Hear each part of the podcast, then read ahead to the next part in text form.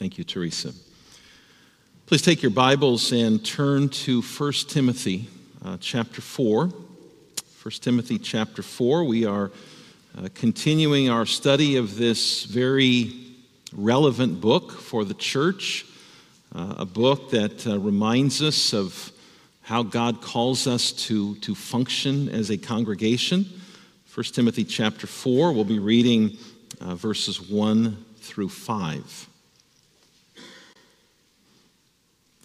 1 Timothy 4, beginning at verse 1, Paul says, Now the Spirit expressly says that in later times some will depart from the faith by devoting themselves to deceitful spirits and teachings of demons, through the insincerity of liars whose consciences are seared, who forbid marriage and require abstinence from foods that God created to be received with thanksgiving by those who believe and know the truth.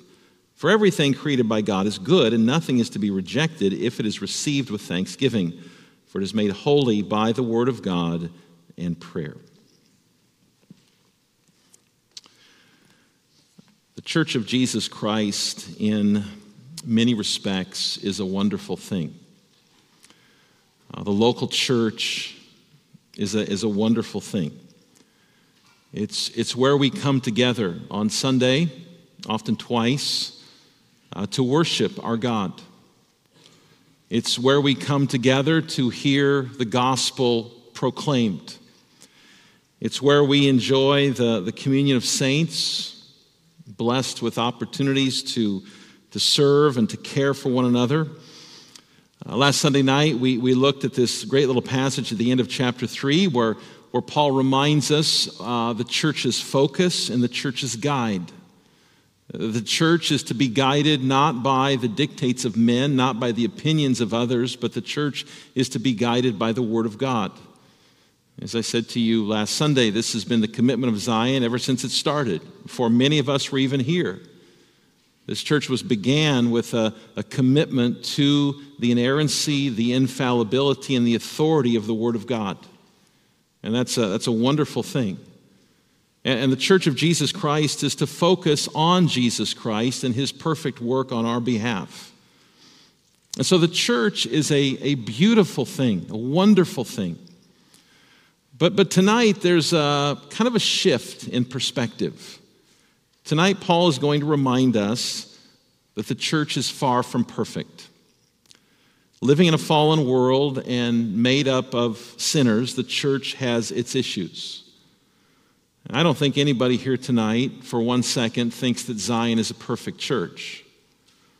Unfortunately, there are some who, when they get into the life of a local church, are shocked that there would be disagreements, that there would be division, that, that people wouldn't get along, that people would have a hard time forgiving one another. People are shocked to see that.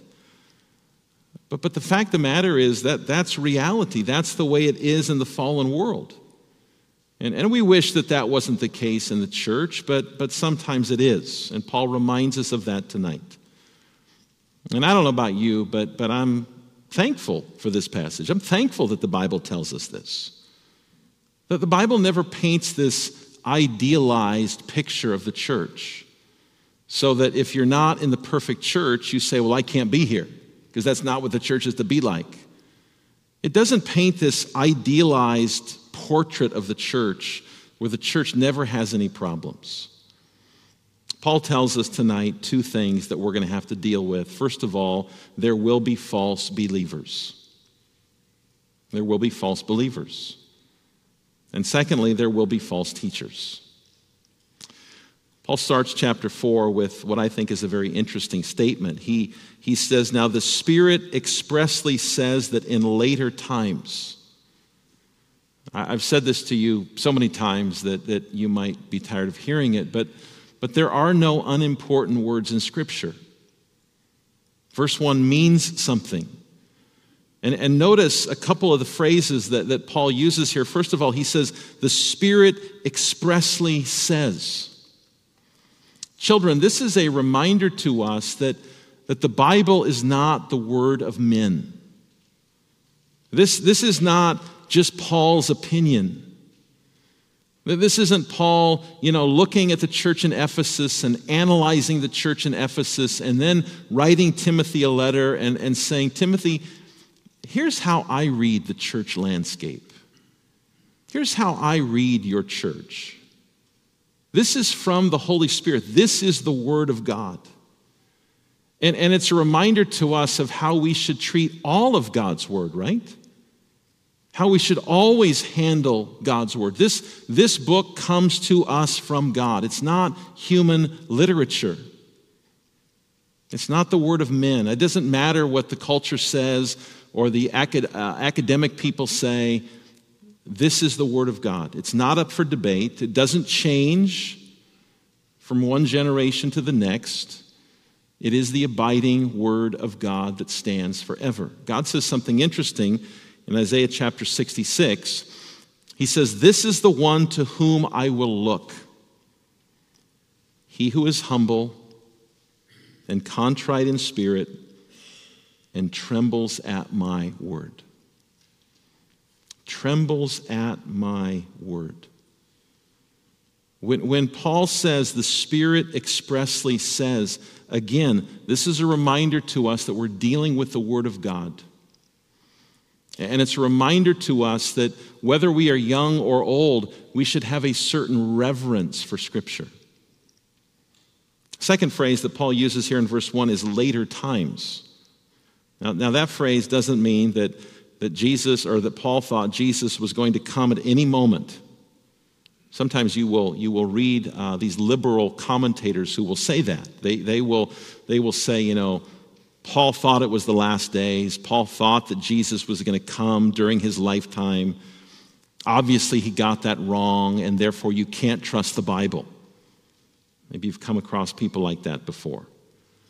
That, that little phrase, later times, or also used last days in the New Testament, is, is used to refer to the entire time between the ascension of Jesus and his second coming. In, in, other words, what Paul is saying in these, these little, this short little passage of five verses is what I'm about to tell you, Timothy, is going to characterize the entire time of church history until Jesus comes. What, what Paul is about to tell us was true in the first century, it was true in the, the fifth century, it was true in the 16th century, it was true in every century, and it's true in the 21st century. And the very first thing that the Spirit says will characterize this time period is that there will be false believers. There will be those who will depart from the faith. That, that word depart means to move away from or to withdraw from. Brothers and sisters, what, what's being described here is something very serious. This is a person who once professed faith in Christ and they have now rejected the gospel. They've now renounced the gospel. Now, it's important to understand that this doesn't mean that a genuine believer can lose their salvation. The Bible is clear that one who has true faith in Christ cannot fall away to destruction. Remember, we have to, we have to interpret Scripture by Scripture, and, and the very clear passages of the Bible make it abundantly clear and abundantly obvious that a true believer cannot lose their salvation. John 10, verse 27, Jesus says, My sheep hear my voice, and I know them, and they follow me. I give them eternal life, and they will never perish, and no one will snatch them out of my hand. There's the golden chain of salvation in Romans 8, verse 30, that we would all probably do well to memorize. Those whom he predestined, he also called. Those whom he called, he also justified. Those whom he justified, he also glorified. That golden chain is not going to be broken. God's not going to cut you off. Paul says in Philippians 1, verse 6, I am sure of this, that he who began a good work in you will bring it to completion. That will happen.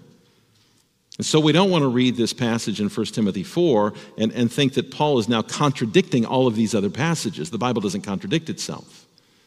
We, we don't want to think that, that, that Paul is saying that the true believer can fall away and lose their salvation. Instead, Paul is describing a situation that many of us know all too well.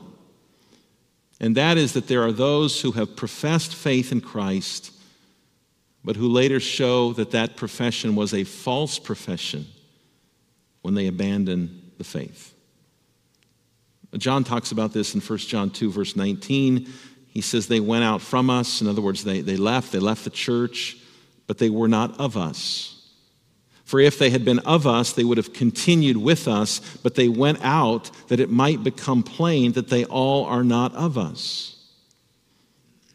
There were those in that day who, who professed faith in Christ, who said, Jesus is my Lord and my Savior, who were part of the church. But there came a time when they abandoned the faith. They walked away from the faith. And John says that's evidence that they weren't true believers in the first place. Now, Paul tells us this because this is reality. Uh, this is a very difficult thing to deal with in church life. In, in my years as a pastor, there have been those who went through the profession of faith class or they went through the membership class. They then met with the elders. They professed that Jesus was their Lord and Savior. They they stated their desire to follow Christ. They stated their desire to be part of the local church. They were received into membership. But later on, they said, I don't believe it anymore. I reject it. It's not for me. And they walk away. And, and many of them, you, you never see them again. And that's a hard one to stomach. That's a hard thing to take to see someone do that. Now, that's not to say that the Lord won't later work in their hearts and, and bring them to saving faith. We, we pray for that. But, but it's hard to watch those who were here, but who have abandoned the faith, who said, I don't, I don't believe it anymore. But Paul says you can expect this. This will be part of normal church life. Notice what else he says about them in verse 1. He says that they will depart from the faith by devoting themselves to deceitful spirits and teachings of demons. This is here to remind us that we are in a very real spiritual battle.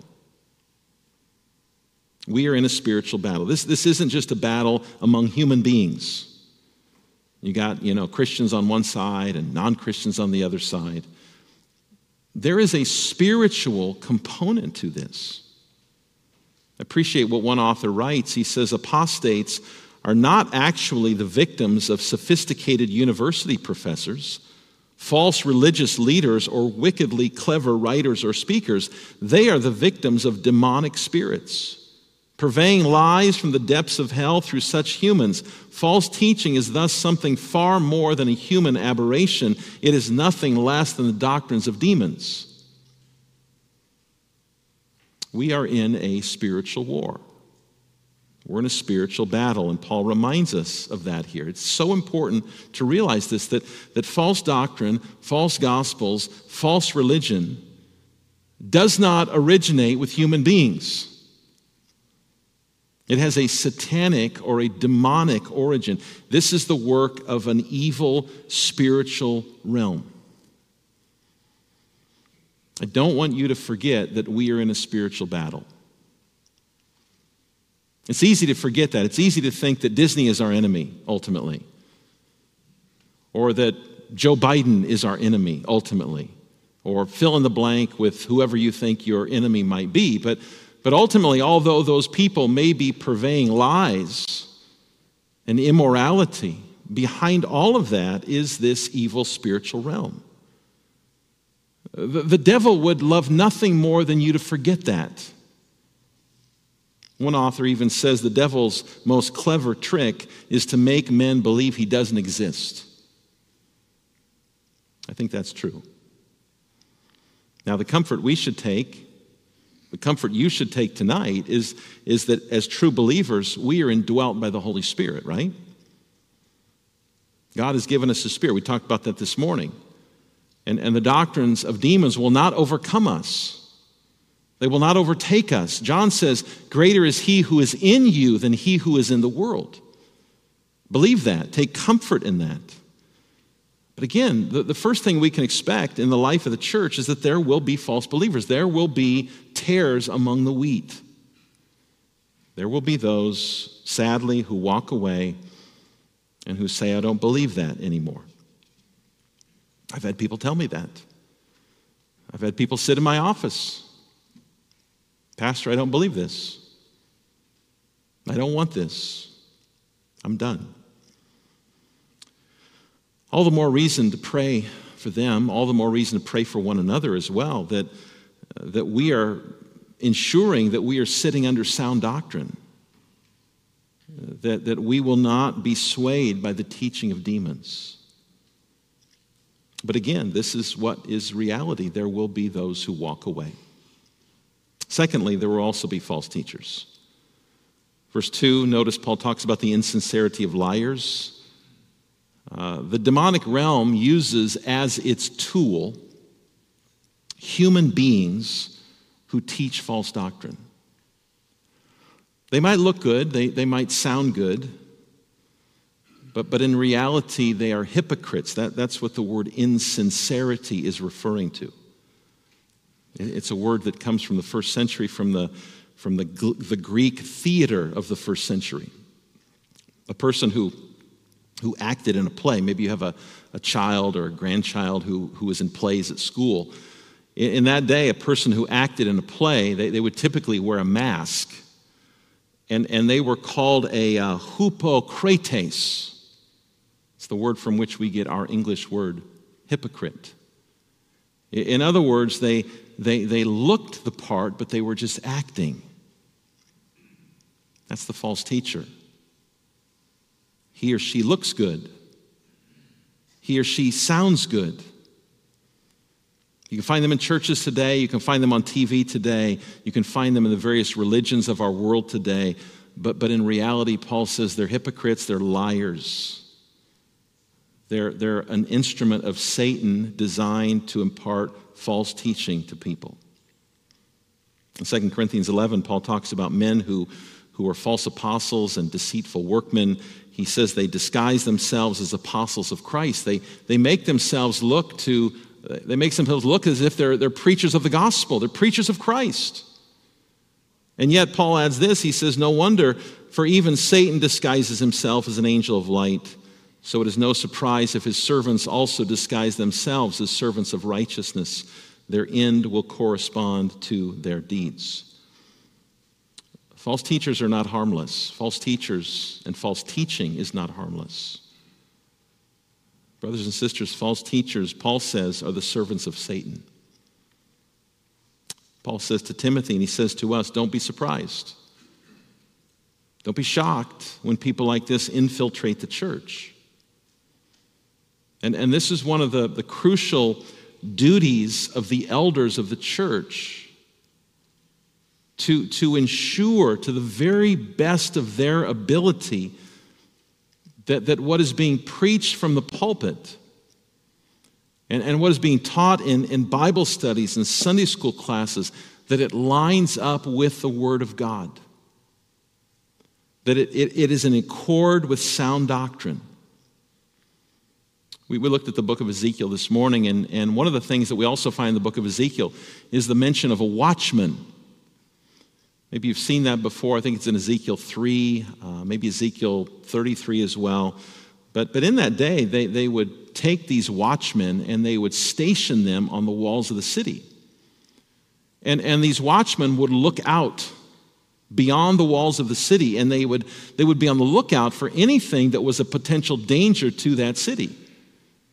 Maybe it was a, a foreign army that was going to invade. Maybe it was impending weather. There's a sense in which the, the eight men who serve as elders of this congregation are watchmen. They're, they're stationed on the walls. They're looking out for problems. They're, they're looking out for things that may be a threat to the purity of the church. In particular, here it is false doctrine false teaching. In Acts chapter 20, the Apostle Paul is, is meeting with the elders of the church in Ephesus, which ironically is the same church that Timothy was pastoring. Paul meets with these elders, and, and you remember what he says to them. He says, Pay, pay careful attention to yourselves and to all the flock in which the Holy Spirit has made you overseers, to care for the church of God, which he obtained with his own blood.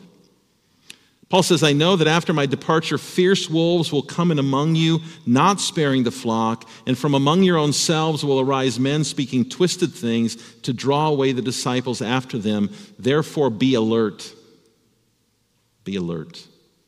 Remembering that for three years I did not cease night or day to admonish everyone with tears. That's what an elder is called to do, to be alert if, if we think that, that church life will always be smooth sailing, we're fooling ourselves. And in reality, we're setting ourselves up for really deep discouragement. We shouldn't be surprised at the reality of false believers. We shouldn't be surprised at the reality of false teachers. Paul even goes on here and he says that the, the consciences of these false teachers are seared. God has given every one of us a conscience, hasn't He? You have a conscience. You have this, this innate, um, God given understanding of what is right and what is wrong. And children, you know how this is, right? You, you know that, that when you do something wrong, your conscience reminds you that what you did was wrong. God's given us that conscience. But, but if you keep doing wrong over and over and over, and if you don't deal with your sin, you ignore your sin, what happens?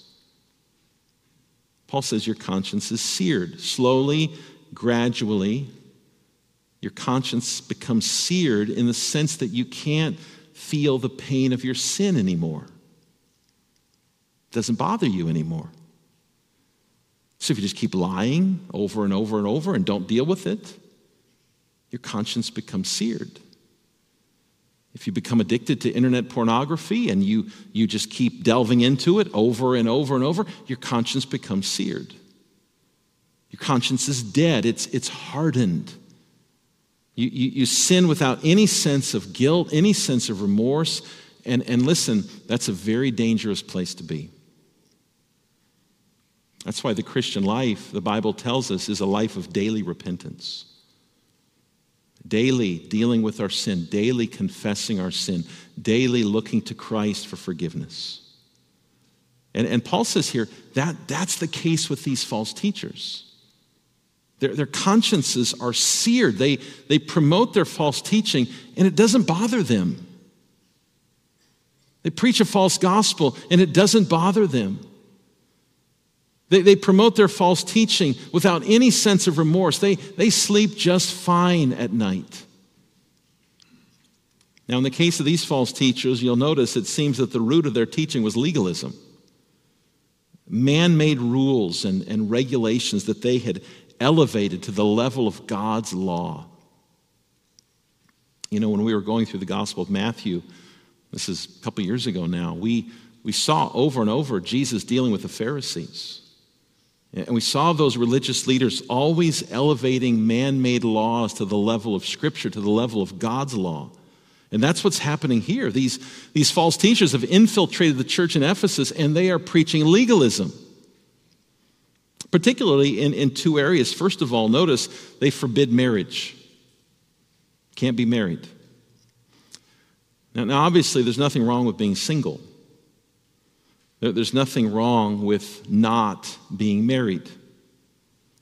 There are people to whom God has given the gift of singleness, and, and because of that, the, the Bible says that there's a sense in which they have more freedom to, to serve God and to serve God's kingdom. But these false teachers had come into the church and, and they said, no true believer in Christ should be married. Marriage is sinful. Now, now you go, where would they come up with this? Who, who thinks of this stuff? We, we know what the Bible says about marriage. We know that God instituted marriage. How can false teachers come along and, and, and get around this idea that marriage can be a good thing? It is a good thing. How can they say that you can't be married? Well, in all likelihood, what we have here is what was known as Gnosticism.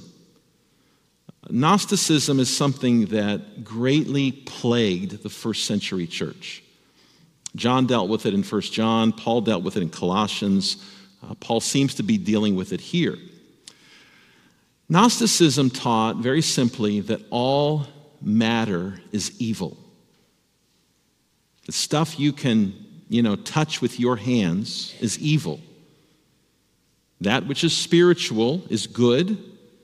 That which is material is evil and sinful. By the way, one of the core teachings of Gnosticism is that Jesus Christ was not truly human, that he only appeared to have a human body. It's known as docetism, that, that Jesus appeared, only appeared to be human. And the reason they said that is because if he, if he really did have a human body, because that which is physical is sinful, Jesus would have been a sinner. And so the Gnostics were teaching in that day that, that, Jesus only appeared to be human. Well, John talks about that at the beginning of 1 John. He, he says, That which was from the beginning, which we have heard, which we have seen with our eyes, which we have looked upon and have touched with our hands, concerning the word of life, this we proclaim to you. In other words, John makes a very clear case Jesus had a real human body. He, he says, We saw him with our eyes, we touched him with our hands. Uh, you say, well, this is some, you know, first century weird doctrine that doesn't really apply to me. Well, I will tell you this that if Jesus, if, if, if Gnosticism is true, if Docetism is true, that Jesus only appeared to have a human body, you and I are all dead in our sins. Jesus had to be true human in order to redeem us from our sins. But because the Gnostics believed that, that physical matter was inherently sinful, they said you can't be married. You, you can't be a Christian and partake of physical intimacy with your spouse because that's sinful.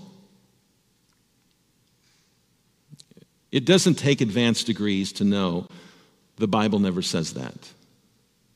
The Bible doesn't teach that. And, and that's why we always have to be on guard when someone walks into a church, when someone walks into this church, and may raise to the level of God's law man made laws about what you can and cannot do. That's a direct attack, and I'll talk about this in a moment, on the gospel. And we must always be on guard against that. Be very, very careful with those who will promote man made laws. And secondly, you'll notice these false teachers also required abstinence from certain foods. Now, I don't think that they were saying you can't eat any food. Uh, this is probably the idea that, that you can't be a Christian and eat meat. Remember, in that day, that was kind of one of the things they were often debating. Can, can we eat meat that's been sacrificed to idols? Well, the Gnostics seem to be saying, no, you can't. You can't have any of that stuff. Now, now, if you want to be a vegetarian, I don't know if we have vegetarians here. If you want to be a vegetarian, that's up to you. Um, you're going to miss out on a lot, right? You're going to miss out on filet mignon and barbecue ribs and salmon and all this other stuff, but, but that's your choice. There's nothing sinful about being a vegetarian. There's also nothing sinful about eating meat. But the problem is, these false teachers came along and, and they made their man made law and they made it a requirement for all Christians. You can't be a Christian, they were saying. You can't, you can't be a faithful follower of Jesus and eat meat. But again, this is nothing more than a man made rule. In Mark chapter 7, Jesus declares all food clean. God says the same thing to Peter in Acts chapter 11. Colossians 2, Paul says, Let no one pass judgment on you in questions of food and drink. Christian, you're free. You're free to eat bacon. You're free to eat pulled pork. You're free to eat In N Out burgers. You're free to eat steak and, and lobster. Don't let anyone judge you in regard to those things. And, and notice what Paul writes here in verse 4. He says, Everything created by God is good and, and nothing is to be rejected if it is received with thanksgiving, for it is made holy by the word of God and prayer. In other words, it's made holy by the word of God. God says it's okay to eat it. And it's made holy by prayer because we give thanks to God for it. That's children, that by the way, that's why we give thanks for our food. It's not just some, you know, this is what we've always done, and so we need to pray before dinner and lunch and breakfast We do it because God says to do it, and we do it because we should be thankful for the good gifts God has given to us. Be careful with man made laws. What, what matters is not whether we eat meat or not. What matters is not whether we're vegetarians or pescatarians or carnivores. What matters is that we have freedom in Christ to enjoy the good things of God's creation, that we don't judge others for what they eat or what they don't eat. And, and ultimately, whatever it is that we eat, we, we do so with thankfulness in our hearts. Now, you know, I guess there's a sense in which we could say, you know, we kind of wish this passage wasn't here. I mean, it's a, it's a painful reminder to us that, that the church is it's far from perfect. It's a painful reminder to us that there are difficult things that go on in the life of a church.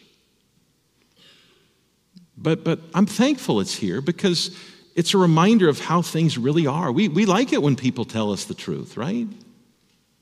And this is the truth. We're, we're going to have to deal with false believers. We're going to see people come in here who profess their faith and who later walk away. That doesn't mean we don't go after them. We don't, doesn't mean we don't pray for them. But it's going to happen. We're, we're going to have to deal with false teachers. There's going to be people who come in here and they, they promote some weird stuff that doesn't line up with Scripture. Don't be shocked. Don't, don't leave the church, either this church or the church in general, and say, the church is no longer for me. I'm just going to sit home and follow Jesus. Don't let it shake your faith. God tells us this will happen. But God equips us with His word so that we will be prepared when it happens. Let, let me end with this. One of the, one of the great dangers of, of false teaching and one of the great dangers, especially of legalism, is that it is a direct attack on the gospel. Legalism always, not some of the time, not most of the time, not 98% of the time, legalism always detracts from the work of Jesus Christ. Legalism puts the focus on me. It, it, it, tells me what I can't do, what I should do, especially as it relates to man made laws. Brothers and sisters, you, you've heard enough from me over the years to know that this kind of thinking will bring you only into further bondage. It will bring you into slavery. It will turn your eyes off of Jesus. My, my right standing with God, your right standing with God, is not based on anything that we do or don't do. And, and yet, that's what legalism always tries to do. It always tries to put you back under the yoke of the law. Always. And as the Bible reminds us on more than one occasion, any gospel that takes away from the work of Jesus Christ is a demonic false gospel. Our right standing with God is found through faith in Jesus Christ alone, who kept all of God's law perfectly and who died in our place and rose victorious from the grave, his work alone received by faith alone. Galatians 5, verse 1 For freedom, Christ has set us free. For freedom, Christ has set us free. Stand firm, therefore, and do not submit again to a yoke of slavery. Don't go back. Don't listen to those man made laws. Don't listen to those legalists. Don't listen to those false teachers. Keep looking to Christ and rejoice in the freedom that you have in Him. And so, Paul gives this to us to remind us what we have to deal with so that we would be better equipped, so that we would promote the gospel of Jesus Christ and not man made rules, and so that we might rest not in what we do, but in what Jesus has done for us. Let's bow in prayer. Heavenly Father, we thank you for giving us the truth. Your word is truth. And we thank you, Lord, that you tell us here what we can expect in the life of the church We may not like to hear it, it may be difficult to deal with, but Lord, it is the truth. We pray especially for the elders tonight that they will be on guard for false teaching and false gospels. And we pray as well that we would rejoice in the freedom that the Lord Jesus has won for us and give thanks to you for the local church that you have provided for us as a blessing to us. We pray this in Jesus' name.